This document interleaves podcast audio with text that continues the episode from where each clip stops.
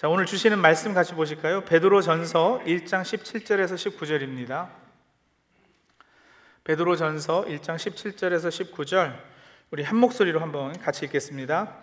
외모로 보시지 않고 각 사람의 행위대로 심판하시는 이를 너희가 아버지라 부른즉 너희가 나그네로 있을 때를 두려움으로 지내라 너희가 알거니와 너희 조상이 물려준 헛된 행실에서 대속함을 받은 것은 은이나 금같이 없어질 것으로 된 것이 아니요 오직 흠없고 점없는 어린 양 같은 그리스도의 보배로운 피로 된 것이니라 아멘.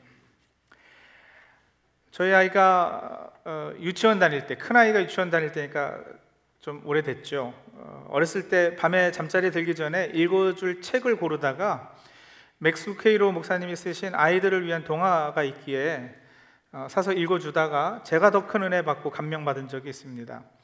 맥스 루케이도 목사님은 어른들을 위한 책도 많이 쓰셨지만 어린이들을 위한 동화도 여러 권 쓰셨는데 그 중에서도 이 너는 특별하단다 이 책은 이제는 뭐 클래식으로 여겨질 정도로 유명하기도 하고 또 오랜 기간 사랑을 받고 있습니다.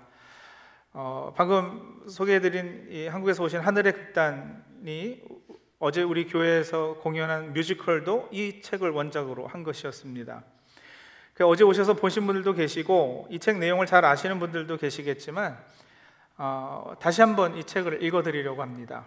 근데 제가 읽는 게 아니고 저희 교회 김철승 형제님, 고승옥 자매님, 그리고 박희원 어린이가 어, 이 그게 인물들을 맡아서 이렇게 수고해 주셨습니다. 우리 영상으로 만들었는데 한번 같이 보실까요?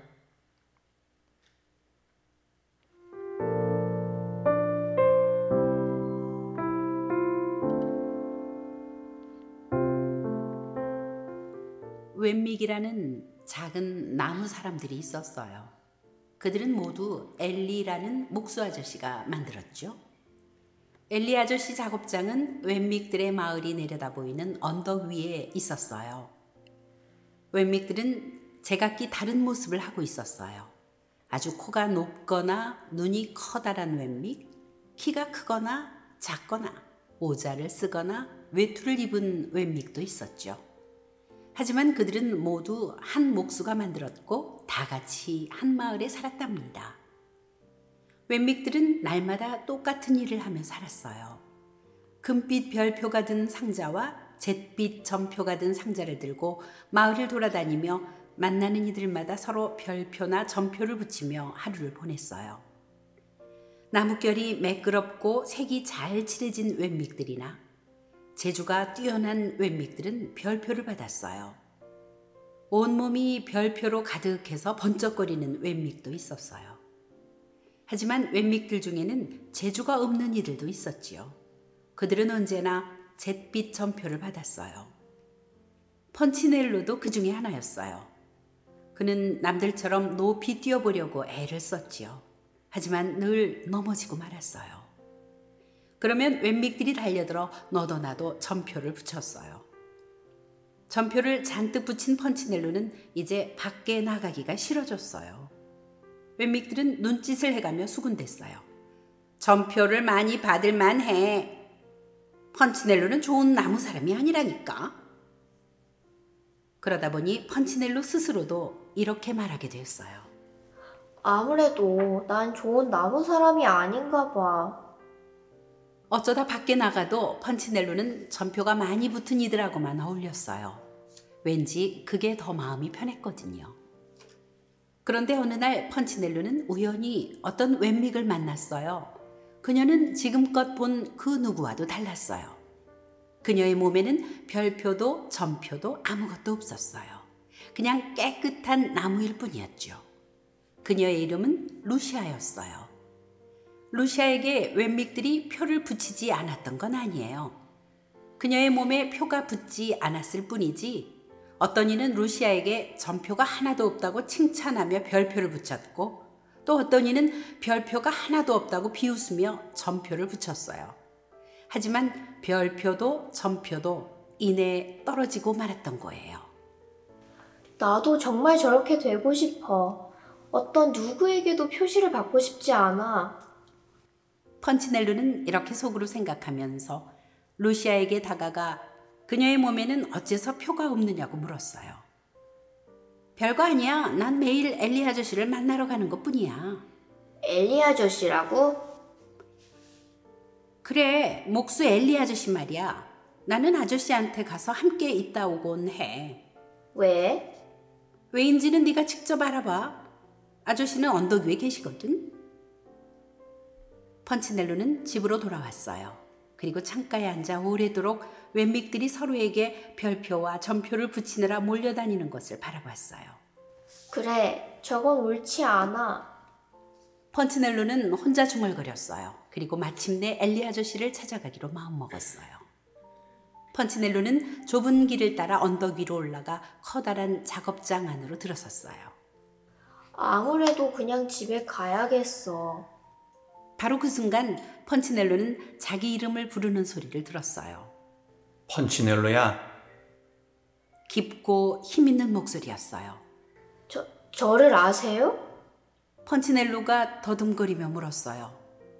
아저씨는 그의 몸에 덕지덕지 붙은 점표들을 찬찬히 보며 말했어요. 음, 나쁜 표를 많이 받았구나. 저도 이런 표를 받고 싶지는 않았어요, 엘리 아저씨. 전 정말 열심히 노력했어요. 얘야, 내게 변명할 필요는 없단다. 남들이 어떻게 생각하느냐가 아니라 내가 어떻게 생각하느냐가 중요하단다. 난 내가 아주 특별하다고 생각해. 제가요? 특별하다고요? 저는 칠도 여기저기 벗겨져 있고 잘하는 것이 하나도 없는데 이런 제가 당신에게 왜 특별하지요? 엘리 아저씨가 펀치넬로를 내려다보더니 커다란 손을 작은 어깨에 얹고 천천히 말했어요. 왜냐하면 내가 널 만들었기 때문이지. 너는 내게 무척 소중하단다. 지금까지 그 누구도 펀치넬로를 엘리 아저씨처럼 자기를 바라본 사람은 없었어요. 날마다 나는 내가 오기를 기다리고 있었단다. 엘리 아저씨가 말했어요. 펀치넬로가 질문했어요. 어째서 루시아의 몸에는 표가 붙지 않나요? 아저씨가 온화한 목소리로 말했어요. 루시아는 남들이 어떻게 생각하느냐보다 내가 어떻게 생각하느냐가 더 중요하다고 마음먹었기 때문이지. 그 표는 내가 붙어 있게 하기 때문에 붙는 거란다. 뭐라고요? 그 표는 내가 그것을 중요하게 생각할 때만 붙는 거야. 네가 나의 사랑을 깊게 신뢰하면 할수록 너는 그 표들의 신경을 덜 쓰게 된단다. 무슨 말씀인지 잘 모르겠어요. 아저씨는 미소 지었어요. 차차 알게 되겠지. 시간이 좀 걸릴 거야. 이제부터 날마다 나를 찾아오렴. 그러면 내가 널 얼마나 소중하게 여기는지 알게 될 테니까. 엘리 아저씨는 펀치넬로를 들어 올려 바닥에 내려주었어요. 기억하렴. 작은 나무 사람이 문 밖으로 나갈 때 엘리 아저씨가 말했어요. 내가 너를 만들었고 넌 아주 특별하단다. 나는 결코 좋지 못한 나무 사람을 만든 적이 없어. 펀치넬로는 발걸음을 옮기면서 마음속으로 이렇게 생각했어요. 그래, 그의 말이 맞을지도 몰라. 바로 그 순간 펀치넬로의 몸에서 점표 하나가 땅으로 떨어졌어요.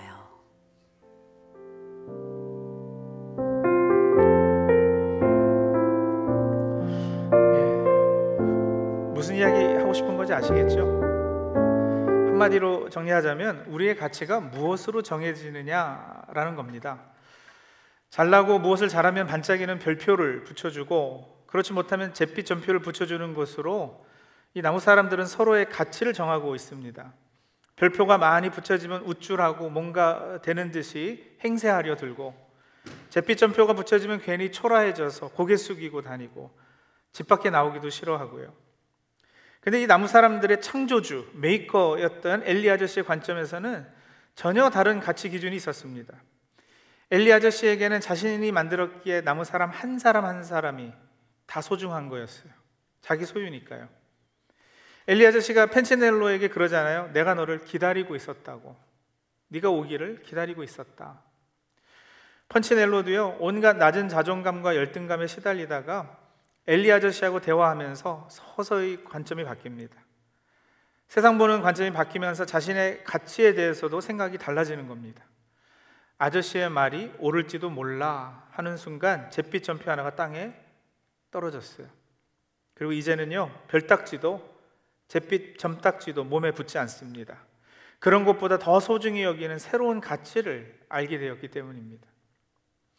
어린이 동화로 만들었지만 이 내용은 사실 우리의 가치에 대해 매우 강력한 성경적 메시지를 담고 있습니다. 그래서 오늘은 어제 공연하고 그 주제를 연결해서 그 이어서 말씀을 좀 전하려고 하는데요. 그 오래전에 가을 동화라는 드라마가 있었어요. 어, 기억하시나요? 원빈이 나오고 송혜교 나오고 하는 예, 거기에서 그 원빈이 했던 대사 하나가 아주 히트를 쳤는데요. 오늘 설교 핵심 주제가 바로 사실 그 대사예요. 그 대사 원빈이 했던 질문인데요. 제가 한번 그래서 하려고요. 제가 원빈이 아니라 너무 죄송하긴 한데 예, 질문하겠습니다. 우리 성도님들은요 얼마면 되는데요? 예? 얼마짜리세요? 얼마짜리 인생을 살아가고 계십니까? 오늘 베드로전서 사실은 1장 13절서부터 25절까지가 한 단락으로 그 제가 가진 성경에는 모든 행실에 거룩한 자가 되라라는 소제목이 붙어 있고요. 세번역 성경 책에는 불러주심에 따르는 거룩한 생활이라고 제목이 붙어 있어요. 베드로전서의 배경은 로마의 네로 황제 치하에서 조직적인 박해를 받고 있던 초대교회 성도들을 위로하고 격려하고 소망을 주기 위해서 쓰였습니다. 그래서 1장에서만도 6절에 시험이라는 단어, 7절에는 연단, 11절에는 고난이라는 단어가 거듭해 등장하면서 이 편지를 받아 읽는 독자의 어려운 상황을 잘 드러내주고 있습니다.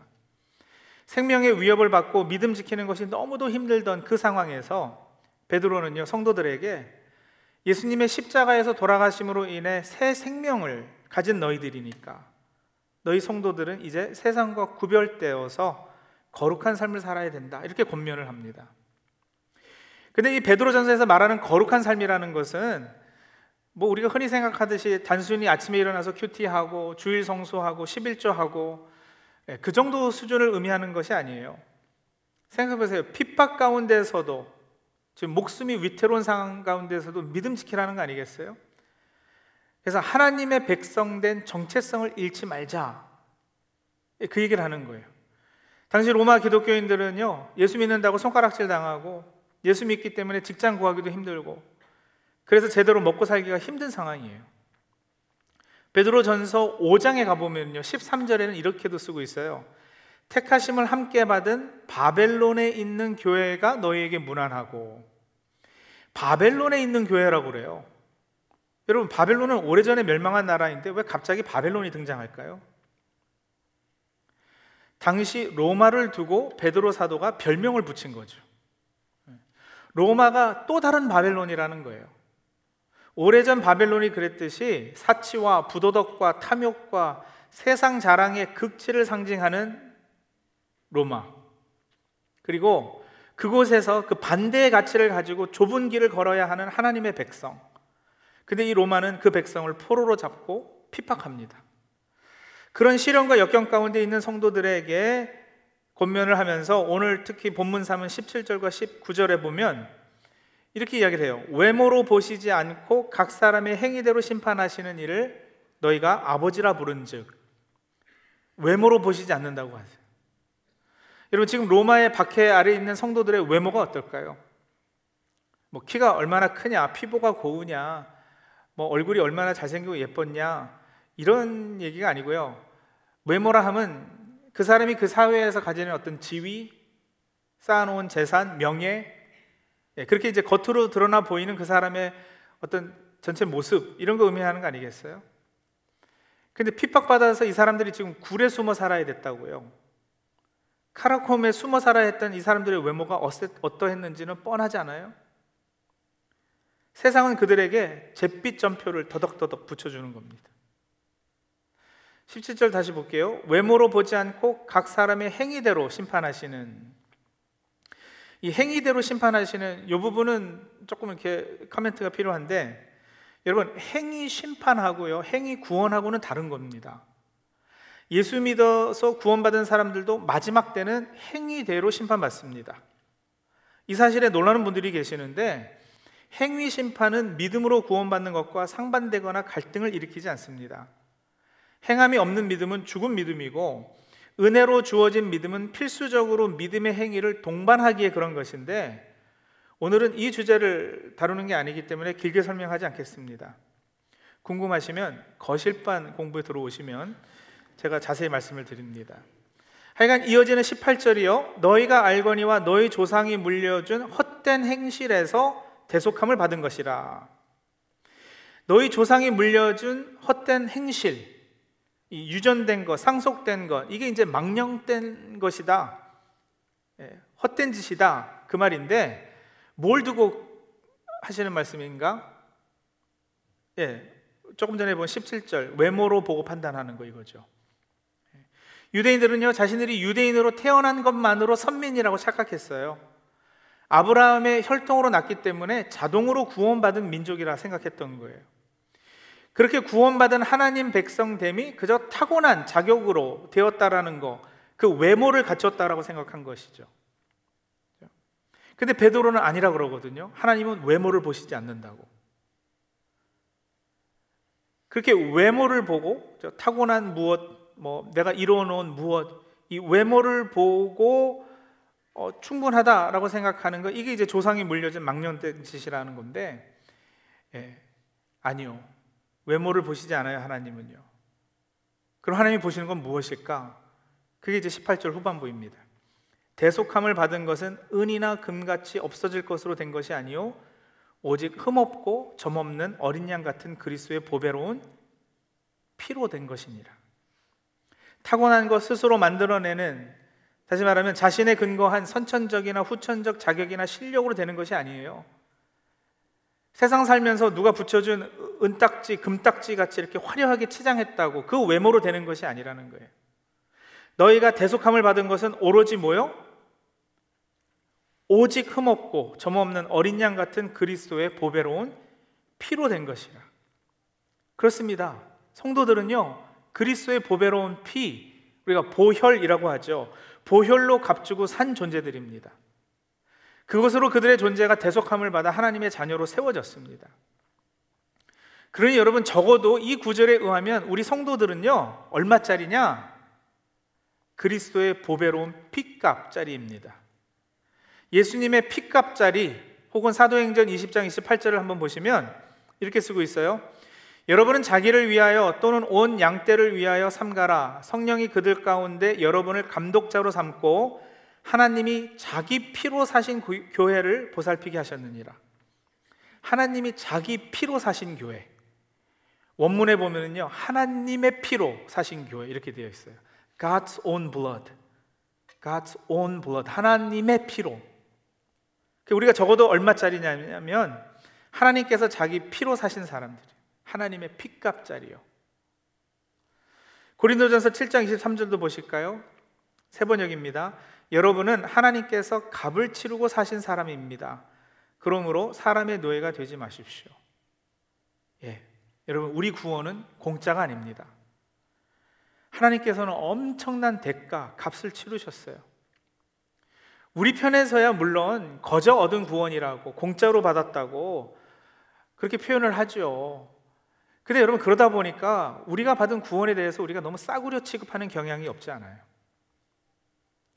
하지만 은혜는 절대 싸구려가 아닙니다. 적어도 하나님에게는 자기 아들의 생명을 내어주는 희생이 요구되었던 은혜예요. 값 비싼 은혜를 받은 우리죠. 그리고 여러분, 그렇게 값 비싼 은혜를 받은 우리는 절대 싸구려 존재들이 아닌 거예요. 세상 살면서 잿빛 점표 붙여주었다고 싸구려 인생이 될 수 없는 거예요. 본인 스스로를 얼마짜리로 인식하고 살아가는가는 참 중요한 얘기입니다. 역시 오래전 일입니다만 바베큐 그릴이 하나 필요해가지고 가격 대비 좋은 걸로 사라고 인터넷 한참 찾아보고 그러다 이제 홈디포에 가서요 200 얼마짜리를 189불에 세일하는 게 나와서 사러 갔어요.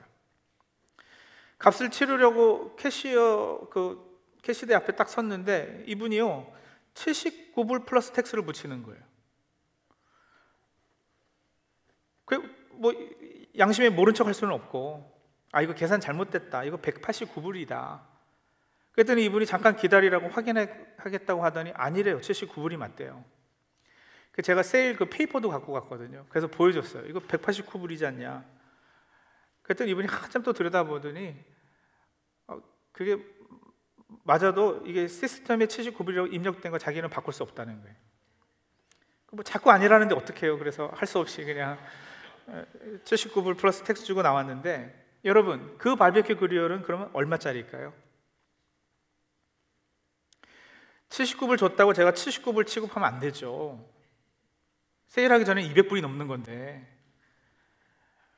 여러분 적어도 200불 넘는 그리얼에 고기 구워 먹어야 맛있지 않겠어요? 저 79불짜리라고 취급하고 그거에 고기 구워 먹으면은 고기 값도 떨어지잖아요. 내가 이거를 얼마나 귀하다라고 인식하고 얼마짜리라고 취급하고 있는가 여러분 나중에 고기 굽는 맛도 달라진다니까요. 그 얘기를 하는 거예요. 어느 백화점에 옷을 파는 파트에 밤새 소동이 벌어졌어요. 원숭이가 나타나서 가격표를 제멋대로 바꿔버렸대요.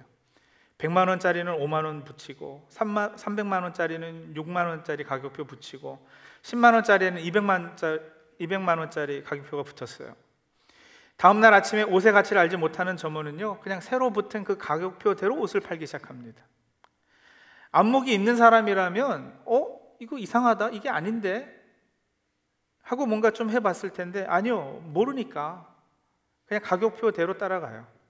사는 사람도 마찬가지일 거고요. 우리 성도님들은요, 세상이 매겨놓은 여러 가지 것들의 가격이 맞다고 생각하십니까?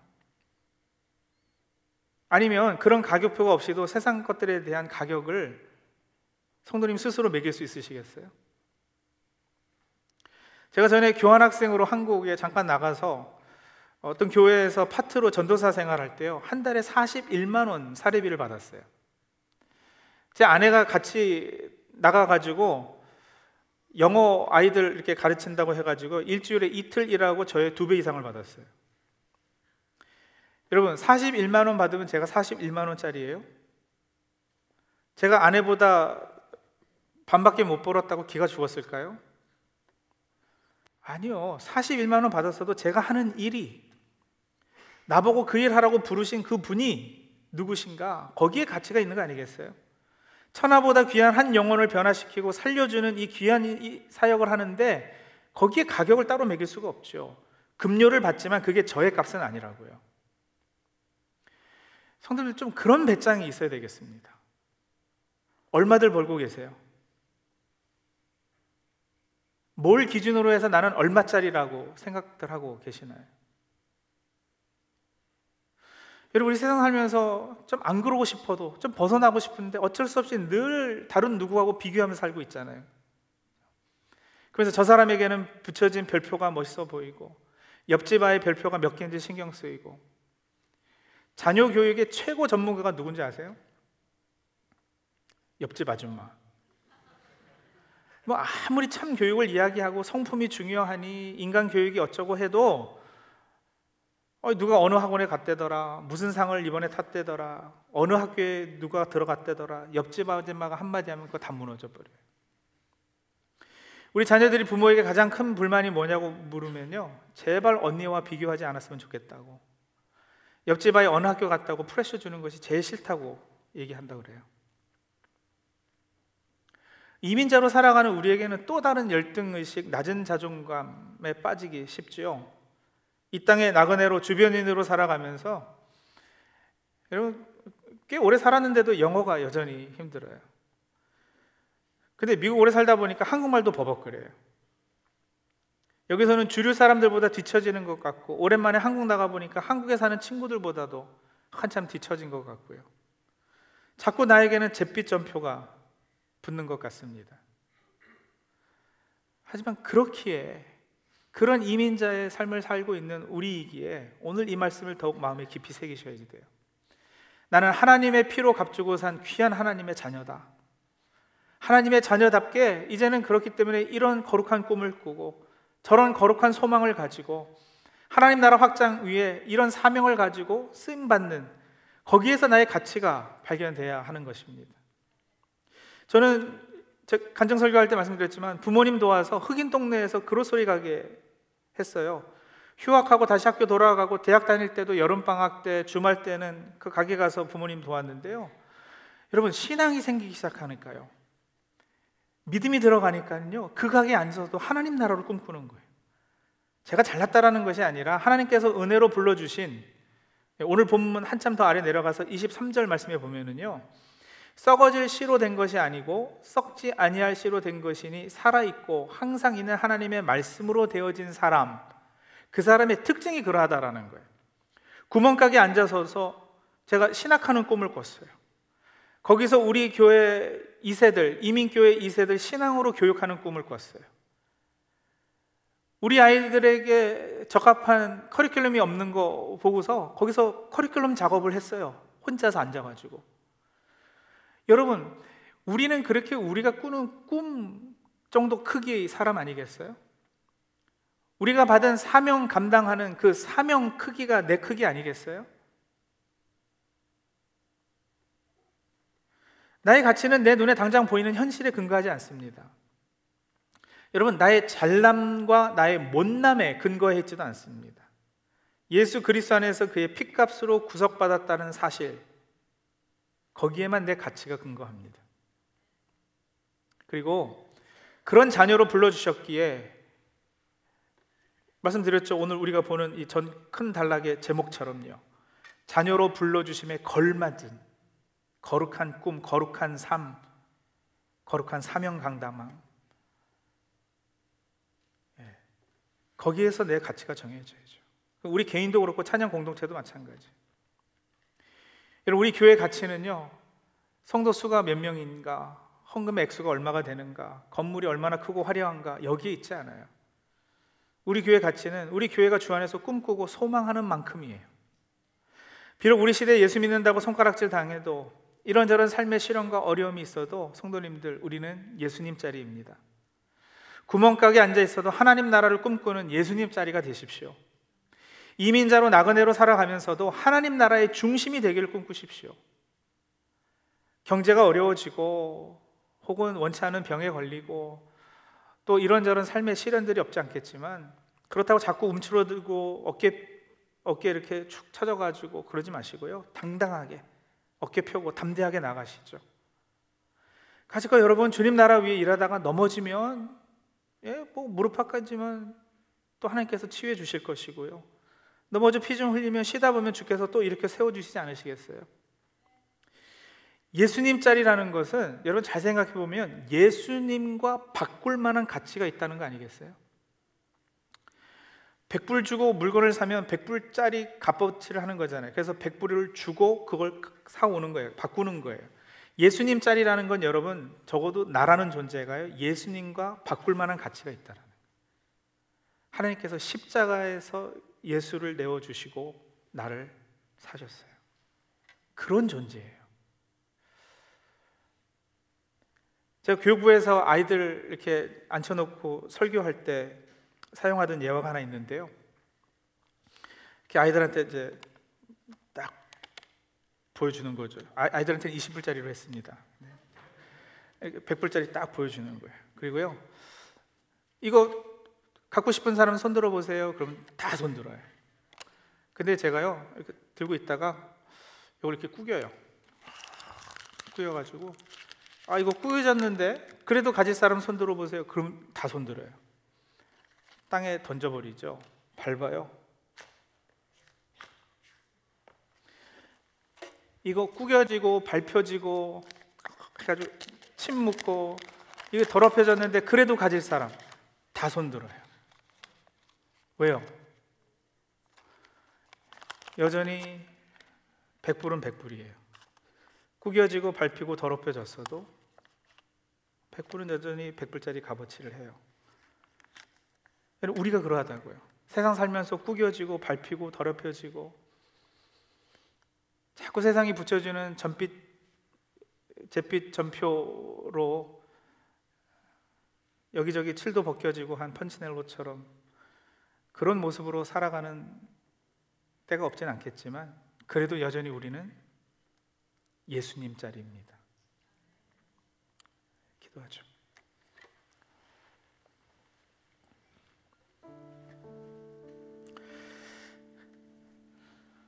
여러분 얼마짜리 인생을 살고 계십니까?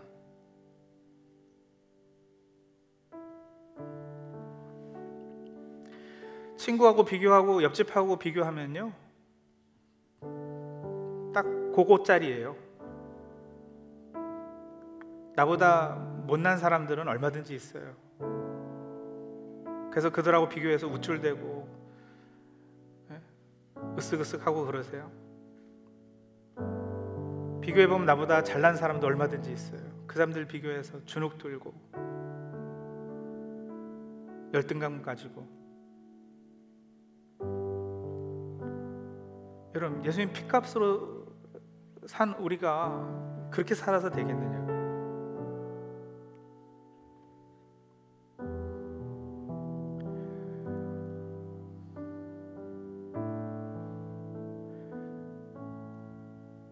오늘 말씀 마음에 새기며 또 묵상하고 기도하며 나갈 때요 그렇게 기도하면 좋겠습니다. 하나님 나에게 붙여지는 별표도 이제 다 털어내겠습니다. 나에게 붙여지는 잿빛 전표도 다 땅에 떨어뜨리겠습니다.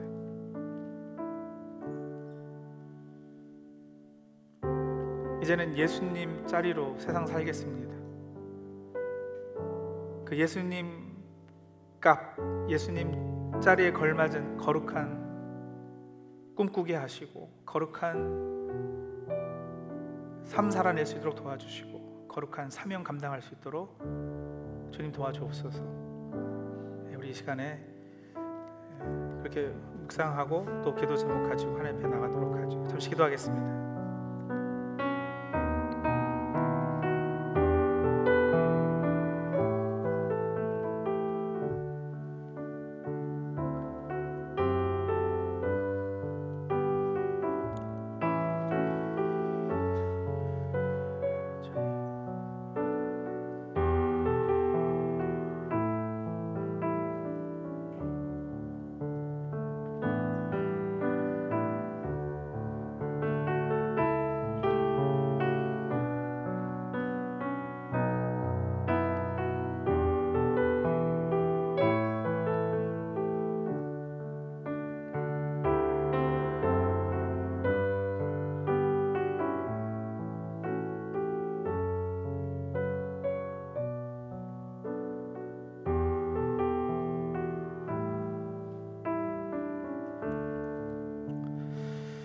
하나님 독생자도 아낌없이 우리를 위해 내어 주시고 십자가에서 우리 주님 피 흘려 주신 그 값으로 우리를 사 주시니 참 감사합니다. 우리 예수님의 피값으로 산 우리들이 세상 살면서 스스로 그 가치를 싸구려로 여기지 않게 도와주시옵소서. 누구보다 더 잘났다, 누구보다 더 못났다 늘 비교하며 서로에게 별표 붙여주고 잿빛 전표 붙여주는 예, 그런 한심한 삶 살아가지 않도록 도와주시옵소서. 하나님 자녀로 예수님 자리로 이제는 하나님께서 허락하신 거룩한 꿈꾸는 사람들 다 되게 해주시고 거룩한 소망 가지고 살게 하여 주시고 하나님 나라 확장 위해 거룩한 사명 가지고 당당하게 담대하게 이 땅에 맡겨진 삶 감당해 나가는 주의 자녀들 다 될 수 있도록 주님 도와 주시옵소서. 감사하고 예수님의 이름으로 기도합니다. 아멘.